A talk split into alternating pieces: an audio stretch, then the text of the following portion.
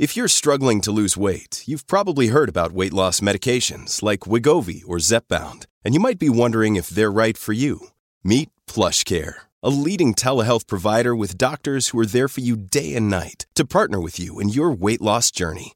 If you qualify, they can safely prescribe you medication from the comfort of your own home. To get started, visit plushcare.com slash weight loss. That's plushcare.com slash weight loss. plushcare.com slash weight loss. Another day is here, and you're ready for it. What to wear? Check. Breakfast, lunch, and dinner? Check. Planning for what's next and how to save for it? That's where Bank of America can help. For your financial to-dos, Bank of America has experts ready to help get you closer to your goals.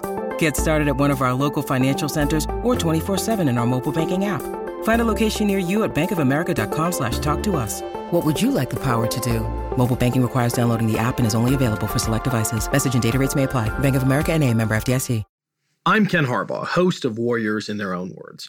If you love listening to this show as much as I love hosting it, I think you'll really like the Medal of Honor podcast, produced in partnership with the Medal of Honor Museum.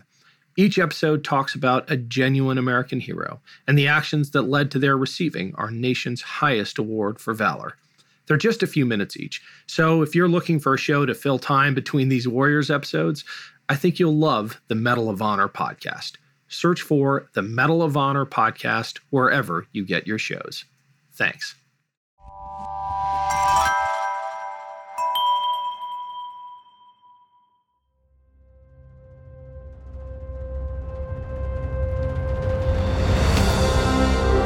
I'm Ken Harbaugh, host of Warriors in Their Own Words.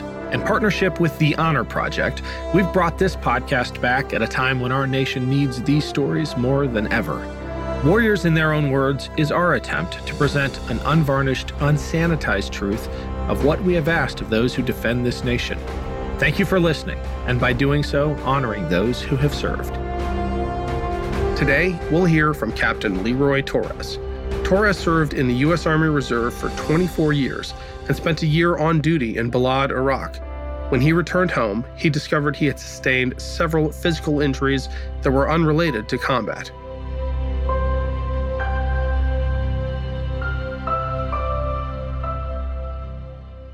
My name is uh, Leroy Torres. I was a captain in the Army Reserve. Uh, I served for uh, for twenty-three years uh, until I was medically retired. Uh, I was a logistics officer.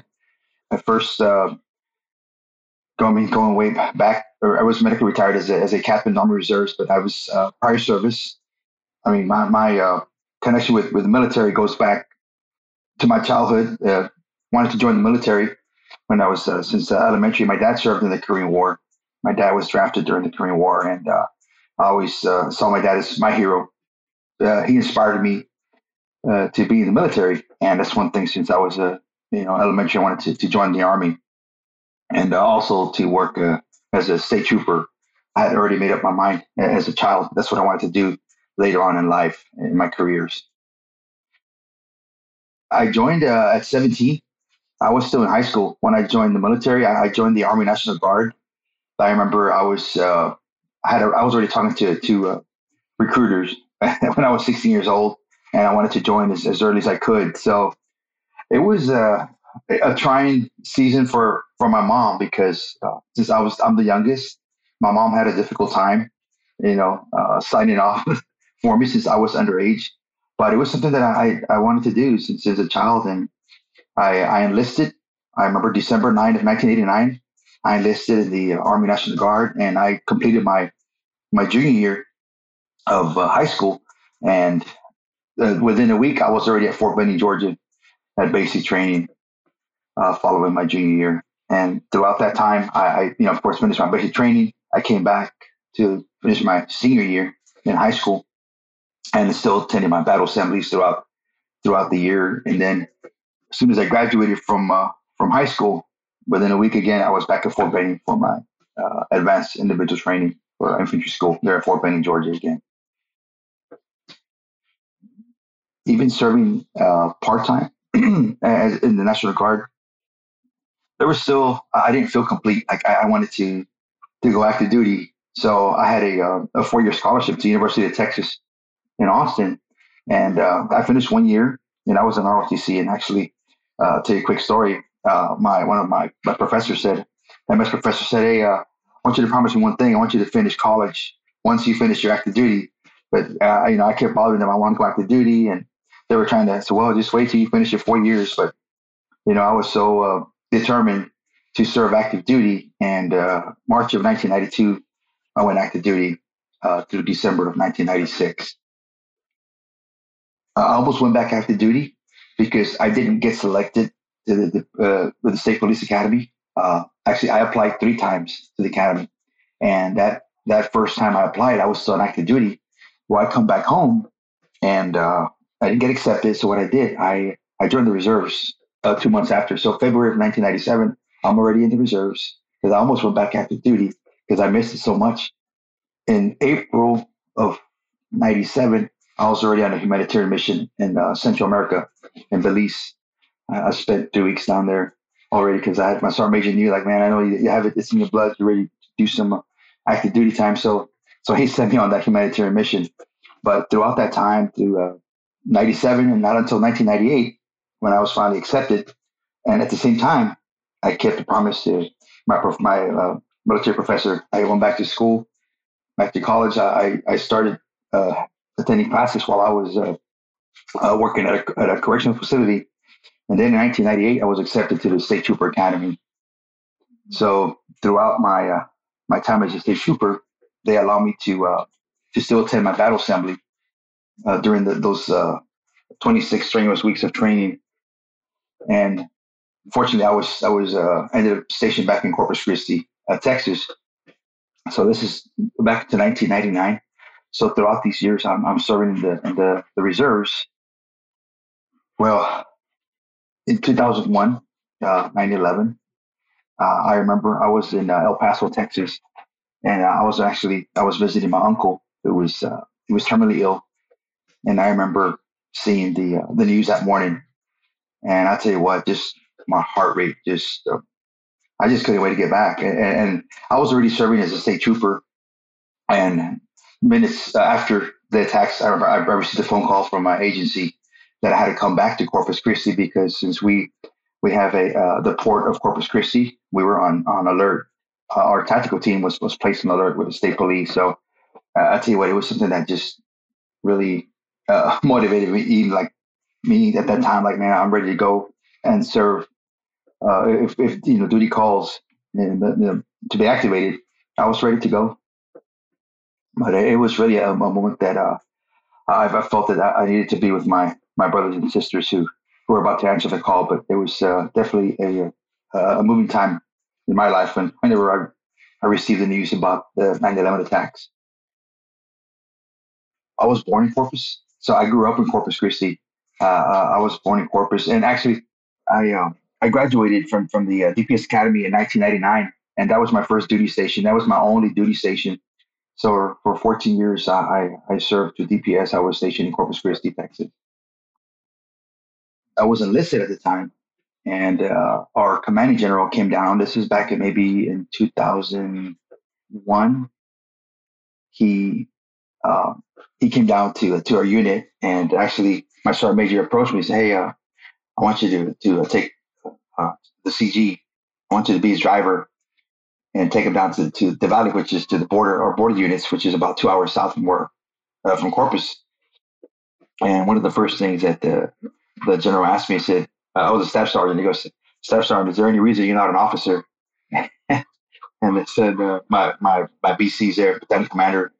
And he goes, uh, "Well, sir, honestly, I, I just haven't gone back to school." And he says, "Well, I think you'd be a damn good officer." But he told him, "You'd be a damn good officer. And I, I, I recommend you go back and and, uh, and do that." And tell you what, that next semester, I, I was, that, that's what led me back to, to start, enroll back in college. And uh, once I, I earned my degree, uh, the ninety-fifth Division was actually offering direct commissions at the time. Since I already had my degree, I just went before a board in uh, Oklahoma City, Texas. The board, I, I passed it with flying colors, and uh, lo and behold, uh, December of two thousand, I was uh, granted my, my commission as a second lieutenant, which is pretty awesome. So, but actually, I, I ended up at a unit in San Antonio, Texas with ninety-fifth Division. Uh, I was I worked in the brigade. Uh, I was uh, that my, my branch was uh was I was uh, A G, Adjutant General branch, mm-hmm. and uh, I was actually working in the they put me in the Brigade S one, which was uh to me was was an experience working for a, a full-bird colonel. It was, was pretty awesome. That's my first uh, assignment as a first lieutenant. But thankfully, mm-hmm. my prior service, it was a very uh, uh, my experience as, as enlisted was a huge, huge help, you know, in, in serving and uh, the way I just uh, approached soldiers and the way we worked together. It was just amazing. As uh, that was my first uh, duty assignment as a commissioned officer. I was deployed to Balad, Iraq in two thousand seven, and uh, I was at that time I was already a first lieutenant. And initially, I, I was supposed to go to Afghanistan. I uh, received uh, the phone call. I'll never forget. I was at a coffee shop with, with my dad, and uh, I had just taken him to, to the V A the V A clinic, and we're sitting at the coffee shop, and uh, he goes, "Man, son, it's great that you haven't been uh, activated." Not even five minutes, my phone rings, and. Uh, Just my wife. She said, uh, "Hey, your, your number's been called. So you've been activated. You're, you're going to Afghanistan." So I walk in back in the coffee shop and tell my dad, "You don't believe what just happened." And I said, "I'm, I'm, I'm headed. I'm headed east." But uh, my dad says, "You know what? It was just a matter of time." So that this was uh, in uh, two thousand seven, uh, November of two thousand seven, a, a week before Thanksgiving. I arrived in Balad, Iraq, and I remember stepping off that shuttle, and one of the first questions, and, and me working in law enforcement, I mean, I ask a lot of questions. I'm very observant. One of the first things, like, man, what is that smell? So, what is that stench in the air? And, oh, that's just that's the burn pits where they, they burn all all the waste. I'm like, man, that's like a landfill. I mean, you know, we normally people say it's a burn pit. You, you picture a, you know, a, not a significant hole or just in the ground where they they burn the waste, but when I went and I saw this, uh, from of course from a distance because it, it was it was all fenced and, and it was secured, I said, "Man, this thing is massive." And I remember I began to ask questions as to about the burn pit. Hey, is this uh, is this legal? I mean, are they following E P A guidelines? And of course, that was what they well, it's not like in other words, we stay in our lane. That's that's handled by the contractor, so we don't worry. You don't worry about that. So pretty much, we just we. Uh, You know, stayed in our lane. That's that's what we were told to do. But a burn pit is uh, just uh, imagine a, a landfill size. Uh, Balad, Iraq, had the largest burn pit in, in Iraq. It was approximately ten acres in diameter.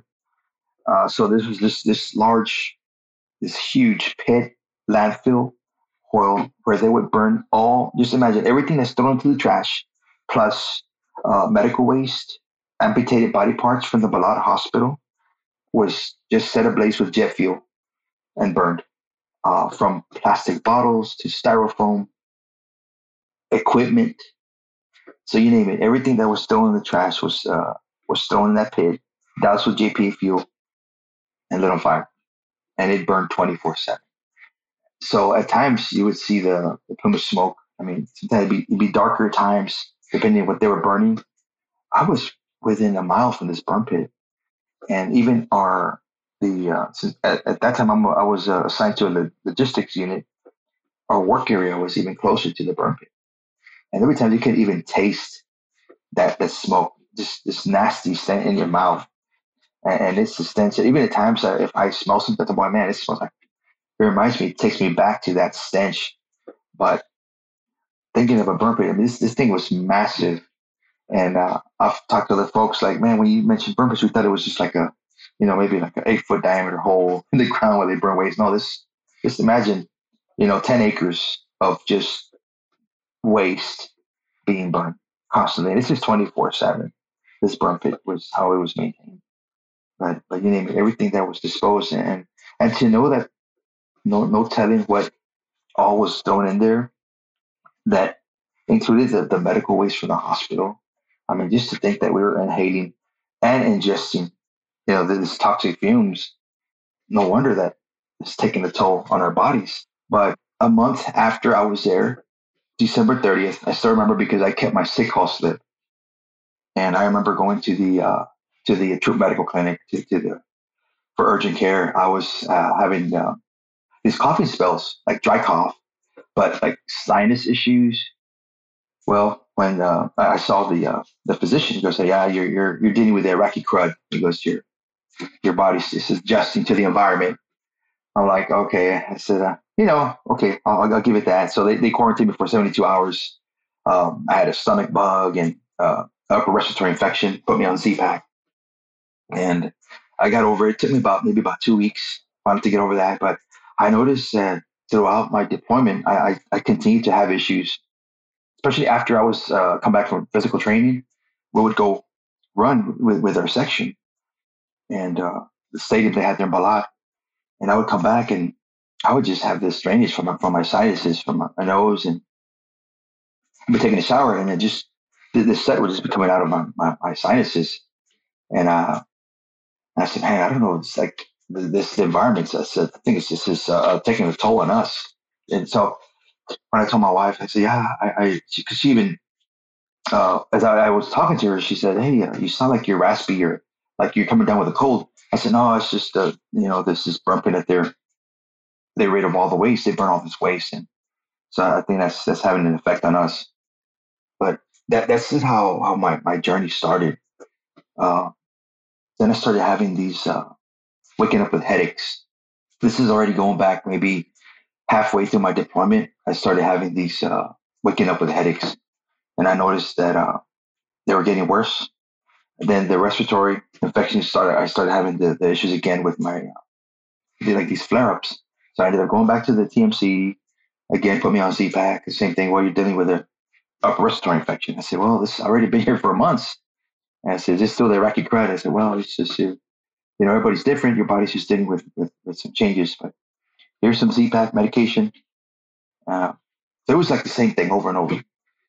I remember at the end of my deployment, towards the end, I uh, I started having like these tremors. Uh, my hands were shaking.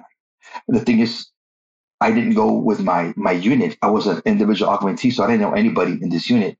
So during that time, uh, as we connected with my unit, I, I would ask questions and say, "Hey, are you are you feeling any issues with that? Oh yeah, the the hacking cough and issues that they have been dealing with as well." But I noticed that I started having these tremors when I it it took me about Uh, a few months to finally, this just went away, these tremors when I came back. But I remember coming back, and three weeks later, I was in the emergency room. And I had a horrific uh, upper respiratory infection.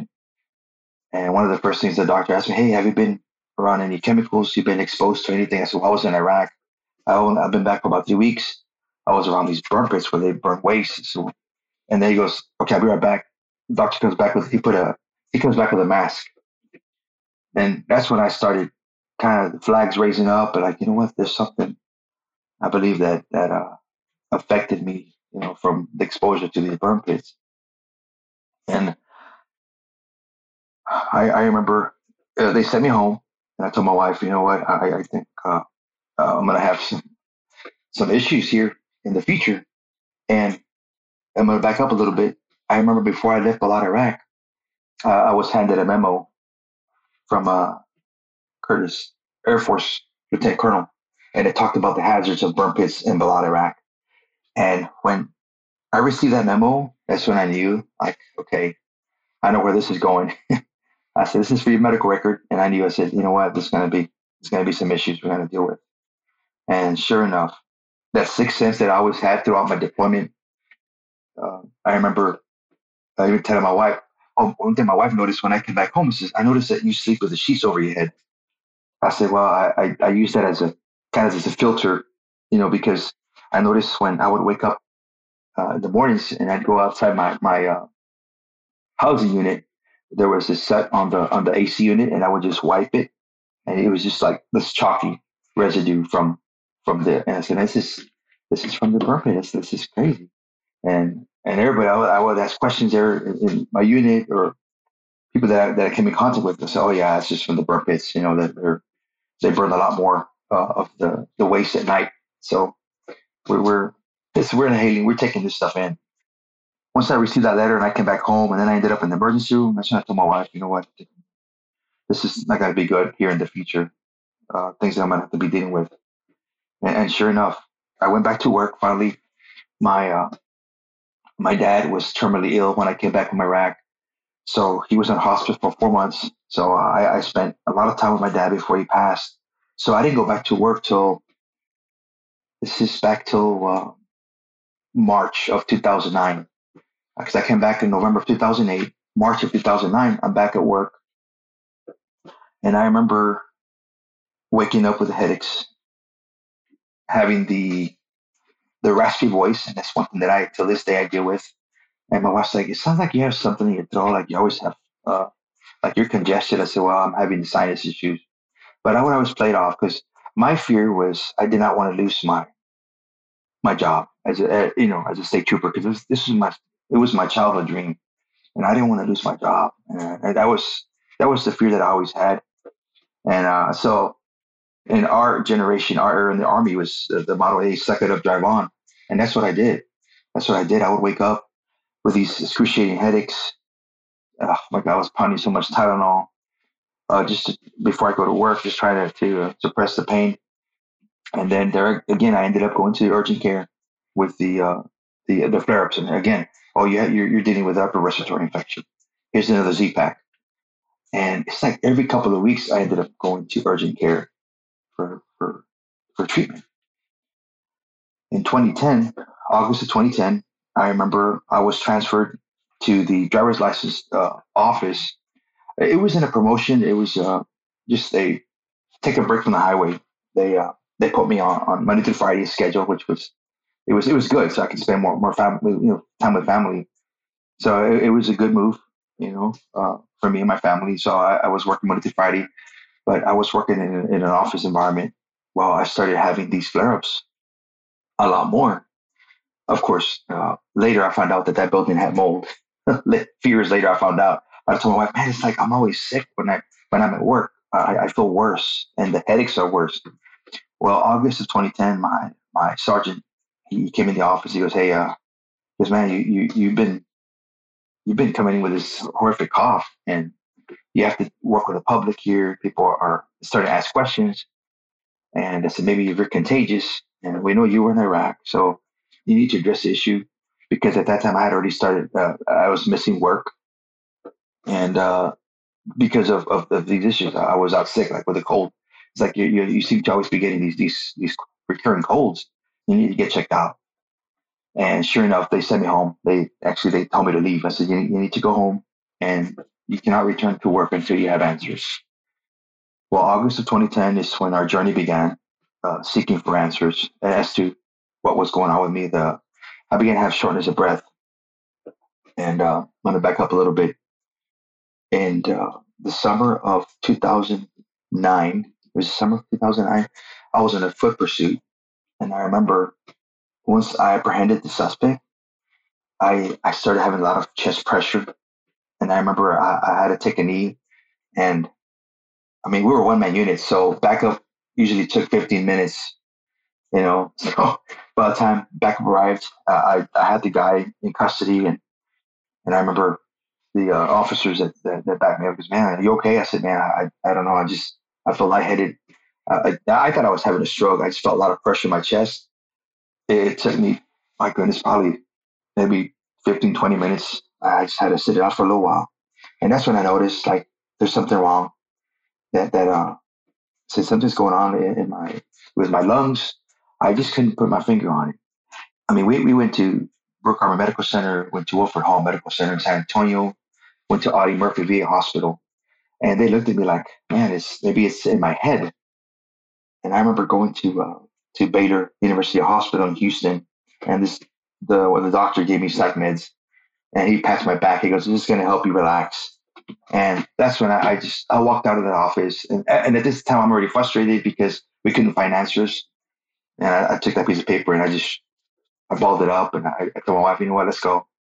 You know, we're not getting nowhere with, with uh, finding answers to what's wrong with me because it couldn't pinpoint. My uh, my pulmonary function tests were normal. And at that time, my wife started connecting with families uh, on uh, social media and met with these uh, families that were also, I say, about, she started researching about burn pits. And sure enough, we, she connected with families. We connected with Doctor Robert Miller out of uh, Nashville, Nashville, Tennessee, at Vanderbilt University Hospital. Well, Doctor Miller was already doing research for, for years.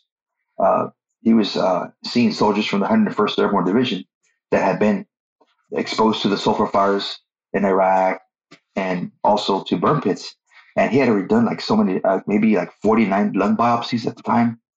And I think all of them but two were all positive for constrictive bronchiolitis. And when my wife found Doctor Miller, I said, you know what, we're going to go see Doctor Miller. And of course, we go to the V A.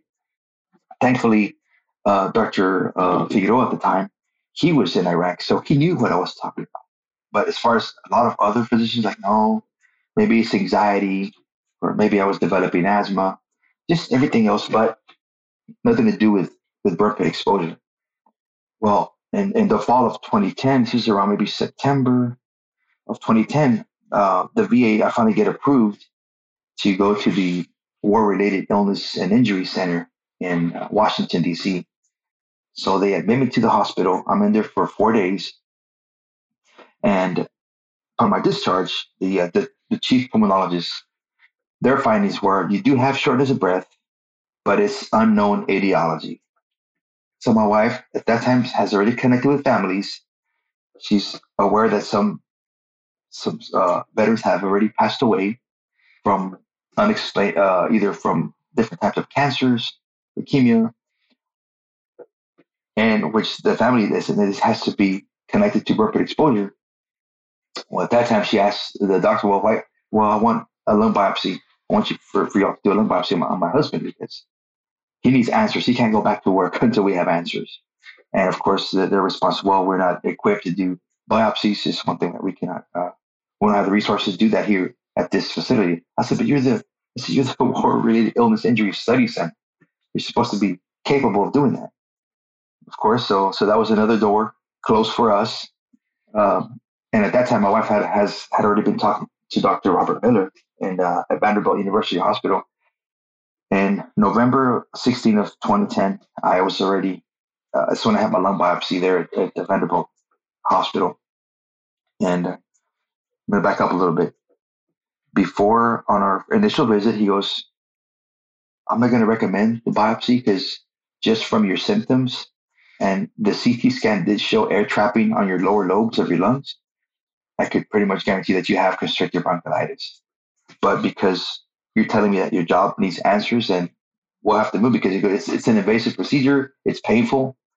And I'll tell you what, that was, it took a year for me to recover from that lung biopsy. But I couldn't lay on my right side for a year because of the, it took um, in three areas. Of course, one was for the chest tube, but they cut me in two other areas and they, they took a small wedge in my lower lobe and on my lower lobe of my lung. And that's when they discovered that uh, when the, The surgeon walked in the next the next day, and I came to, and he showed me the the picture of my lungs, and he asked me, and I said, "Are you a have you are you a smoker, son?" I said, "No, sir, I never smoked in my life."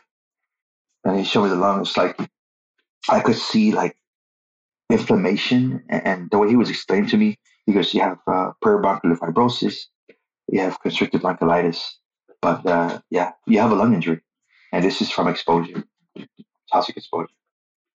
And I remember before I was full into the operating room, my, my wife was, her words to me is, you know what, uh, I'm going to make you a promise. It says, I'm going to fight for you. It says, no matter what the outcome is. And uh, she said, and she was crying. She like, no matter what the outcome is, I'm going to fight for you because you're not going to be the last one that's going to go through this. It's going to be many more. And, uh, you know, going back over a decade, Uh, she kept her promise, but that was uh, difficult for me to, to accept because I already knew the first thing I thought about, I'm going to lose my job. You know, that was one of the first things that I thought. And I said, this is my childhood dream. So I, I started, you know, having a lot of uh, um, very uh, difficult season in my life. Once knowing that it was a, when the, the, the doctors explained to me, this is a permanent condition, it's irreversible, and that even it may progress later in life. So, um, of course, we come back home. Actually, we met a family in uh, in Nashville uh, Staff Sergeant uh, Ox, Seabox. He actually he was with the one hundred first, and he, he passed away around two thousand eight. But she, uh, uh, Stacey Pennington, had already been advocating for her brother regarding burn pit exposure, toxic exposure. Well, we connected with that family. Well, they took us in for for the two weeks that I was there because I couldn't fly back because the doctors were afraid that my lung may collapse. So I had to have family. They traveled to, to Tennessee and picked me up and then drove me back. But but we we were there for two weeks. So I didn't get back home till actually we spent Thanksgiving on the road on uh, th- uh, twenty ten, Thanksgiving of twenty ten, which was difficult because we couldn't see our kids. Finally made it back home. And uh, this was a, a time that I was afraid to um, to talk to my, my agency because I I, I knew that I they were going to just kind of they were going to secure my job at that time. And sure enough, I come back home. You know, I, I talk to my supervisor, say I have a permanent condition, I have a lung injury associated because of burn pit exposure, toxic exposure. So I need a job accommodation. I, I said, I can't come back to work. I can't fulfill my duties. Well, then my my service captain comes back and says, well, this is, let's see what we can do for you. But this is like in twenty end of twenty ten. I go back to work twenty eleven. Um, I'm put on light duty. Well, it was just temporary. Uh, I go through twenty eleven. I, I start, of course, start missing work again. The headaches get worse. Uh, I remember one time I was on, uh, I was there at the office, and uh, I was in so much pain that I had to go and check myself in at the V A clinic. And uh, they actually, uh, as soon as I get there, they put me on oxygen, and they didn't know what to say. I'm sorry, but we don't know, we don't know what to what to do for you. We we so that that's when the, our journey started. Also with with the, the headaches. As of now, I have over four hundred medical visits. Uh, since I've been back, and the routine for me, the routine uh, that for me to deal with my headaches, I was put on uh, uh, I V meds and oxygen, and I would they would keep me for a few hours. The once uh, the, the headaches would diminish, I would be discharged, and here's some pain medication. And that was that was my life with the headaches for ten years, for ten years.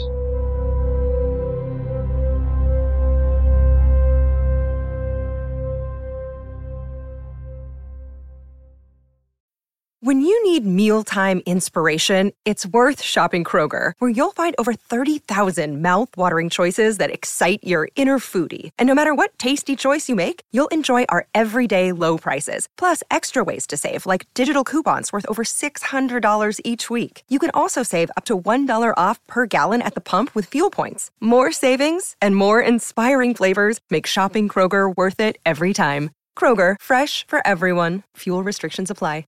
It is Ryan here, and I have a question for you. What do you do when you win? Like, are you a fist pumper? A woo-hooer, a hand clapper, a high-fiver. I kind of like the high-five, but if you want to hone in on those winning moves, check out Chumba Casino. At Chumba Casino dot com, choose from hundreds of social casino-style games for your chance to redeem serious cash prizes. There are new game releases weekly, plus free daily bonuses, so don't wait. Start having the most fun ever at Chumba Casino dot com. No purchase necessary. V G W. Void where prohibited by law. See terms and conditions. eighteen plus.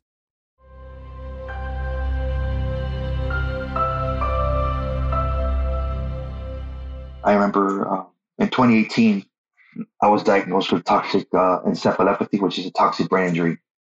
And uh, throughout this time, I just, I told my wife, and I, I don't know what else to do anymore because we can't get answers. But we traveled to Colorado to have a Q-spec scan. And that's where they discovered uh, this, this brain injury. And throughout this time, I, I noticed that I started having trouble with my, my short-term memory, my cognitive abilities. Uh, I began to have issues. Uh, I, I can, I mean, I would be talking to somebody and I would lose my train of thought. And it was very frustrating uh, because even, uh, I mean, and throughout this day, I struggle with it, but I, I've learned to cope. And that's why I, I, I wear this oxygen because uh, it's my rescue med for the headaches. This is what alleviates the headaches. And who would have thought that all I needed was some oxygen to alleviate the headaches? So this is what if I use it like I'm supposed to, it keeps me out of the, you know, having to go to the emergency rooms, those visits. But, um, you know, that was a long ten years of waiting for answers, because the whole time I was given medication for migraine headache, for migraine headaches. And all this time I had a toxic brain injury. So this was something that, that I dealt with for a long time. You know, here recently, lately, I've been having uh, a lot of G I issues. I've been having G I bleeds. Uh, I was in the hospital in January, this past January, for uh, pancreatitis. Well, they say my pancreatitis was, was not functioning. Four days later, it's back to normal. So the doctor's like, man, this is a mystery. I've been having H. pylori infections for the last two years. They, uh, I've been on so much treatment. I've been on so many antibiotics that it doesn't treat it. So um, I'm just waiting to go um, to go to Mayo Clinic uh, to see if they can they can help. But that's uh, I've been dealing with these issues for ten years. These mysterious G I bleeds. Purpose three sixty inception came about after our personal experience with the delay and denial issue, not only from not not receiving the the specialized healthcare or even uh, yeah specialized healthcare, but also the the challenge with my with my job loss. And when my wife, when she told me that as the equivalent to operating, made me that promise, she began connecting with families. She created a website. I mean, this is from our, you know, our kitchen at our home. She created a website, went to VistaPrint, created a website, just printed some brochures.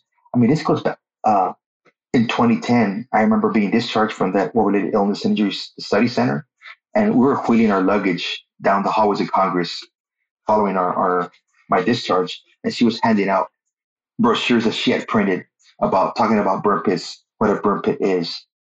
So this goes back to to uh, to twenty ten, and I say it's it's passion driven that we made it this far.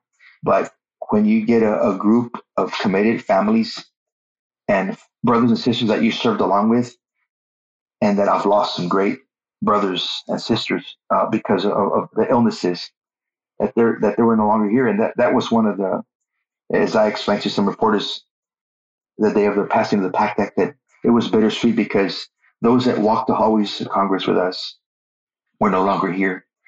They, they passed away because of these illnesses. But knowing that that uh, Burpers three sixty and, and throughout the years how this started just just from from our, our home kitchen, how it became an advocacy group. And I remember in twenty eleven, there was a uh, there was a Virginia Quarterly Review. Malcolm Garcia came and he did a story on us and, and our journey. I mean, this is like, he goes, man, this is it's this grassroots. This is how it just, looking back how this started and how far that we have come. But knowing that because of the delay and denial, we got a group of families that came together and we began to advocate. And we began to ask ask to networking with. with researchers, with Doctor Miller, began to work with him, with Doctor Anthony Zema, who had already been doing research, but it was connecting families with those physicians. My mission was I didn't want these fellow veterans to go through what I went through, through not having answers, through having doors shut in their face or being told, hey, go, go and build momentum, then come back. But there were so many doors that were closed throughout the years. Uh, I remember in twenty seventeen, we were at the uh, in D C We had our first congressional briefing. We were briefing uh, staffers what burn pits are on awareness, and and still like well, we would put the the content was put out there, but it's like no sound bites. Everything was shut down. Nobody was listening.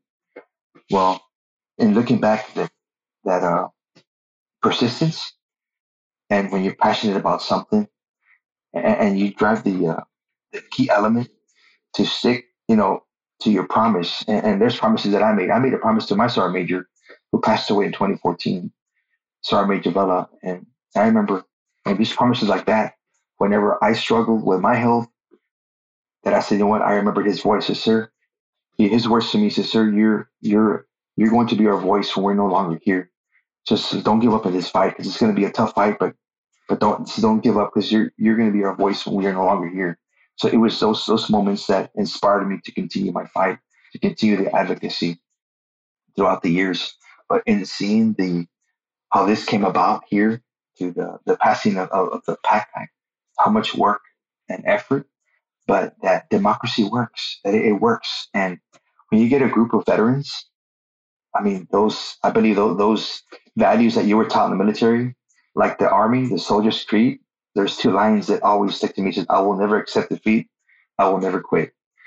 And those those two lines, I tell my wife, you know what, till the good Lord calls me, or, you know, as long as I wake up with a breath. And there's times that I, you know, like yesterday, I was having a, a tough day yesterday with, with the headaches. I was having a, a difficult day, but I tell my wife, man, I wake up every day, I regroup and drive on, continue to, to press on this issue and bring the continued awareness for those that, that need the help. But here a few days ago, there was a uh, veteran that shared a, a testimonial where he was uh, he was so grateful. He goes, I'm so glad to see this PACT Act. He said, I was finally granted my my V A compensation. So uh, just for, for his privacy, you know, the, the group, the advocacy group, they sent us a video, but it was awesome to hear from this one veteran. And, and one thing he said, he goes, well, now my, I don't have to worry if, if I pass that my children will be taken care of. So that, that brought a lot of peace to me that so many are will be helped now that have been struggling. Like I struggled for over over these ten years. Thankfully, my V A case was finally approved after a couple of years, but because the Army did their own investigation, the Army did a line of duty investigation, and it was revealed that due to an instrumentality of war, that they discovered that my lung injury was due to burn pit exposure. Now, if it had not been for that, you know, who knows how long it would have taken for me to get that approval. But but that's it's been so brings so much peace and uh, this joy that now these veterans are not left out there in the cold. That now they they can submit their claims and get the help that they need. Staff Sergeant Will Thompson, double lung transplant survivor. We were together, and uh, he was part of the panel of that congressional briefing in twenty seventeen. Him and his family walked the hallways of Congress in twenty seventeen. In twenty eighteen, uh, he was a great brother. And he, no matter in, in what condition he was in, he said, hey, brother, I said, if I can speak, I'm going to I'm gonna represent. I'm going to represent Burn Pits three sixty and, you know, our fellow brothers and sisters. And it's just this, man, it's, he, he just had this heart of gold. But Staff Sergeant Will Thompson, rest in peace. Uh, you know, unfortunately, he, he passed away here December of last year. But just knowing, uh, actually, uh, at the at the PACT Act, uh, once the, the first vote, when the Senate, uh, it passed the Senate the first time, I remember going to that press conference, and, and I had his, uh, his, his wife, Susan, and sent me a real nice card, a thank you card, and had his picture, and actually had that on my on my binder and that, and that uh, on my smart book that I carry with me. And I was sharing with people, and I said, man, this is why we're here today, for people like my brother, Staff Sergeant Will Thompson, who's no longer here. But you know what? His legacy lives on because he fought so hard for us.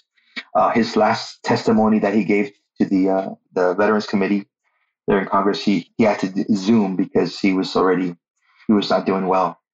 But uh, he still said, you know what? I'll still testify. And he gave a statement. So it's people like Staff Sergeant Thompson.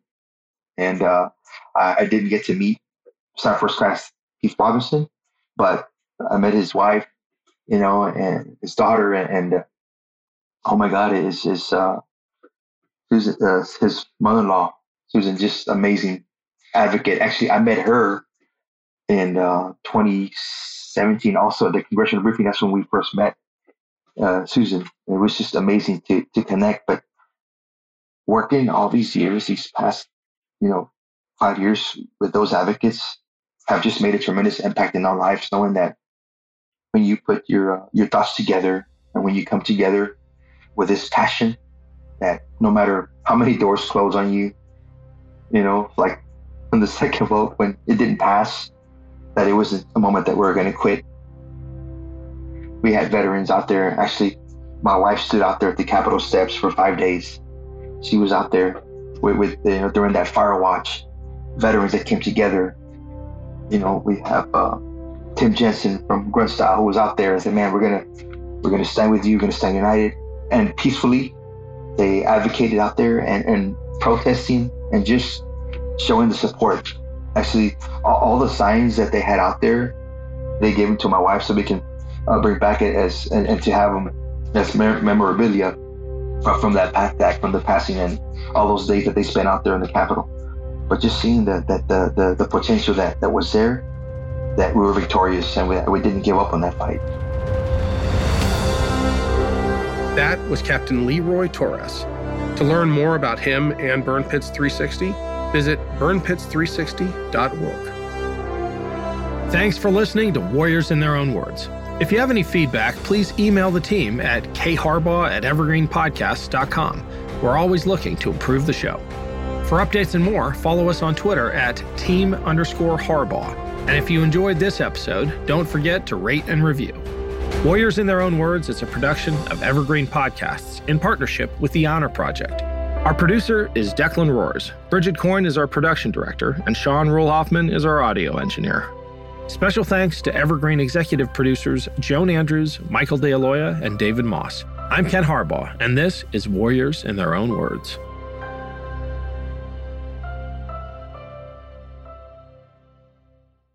Step into the world of power, loyalty, and luck. I'm going to make him an offer he can't refuse. With family, cannolis, and spins mean everything. Now, you want to get mixed up in the family business. Introducing The Godfather at chumba casino dot com. Test your luck in the shadowy world of The Godfather slot. Someday, I will call upon you to do a service for me. Play The Godfather now at chumba casino dot com. Welcome to the family. No purchase necessary. V G W Group. Void where prohibited by law. eighteen plus. Terms and conditions apply.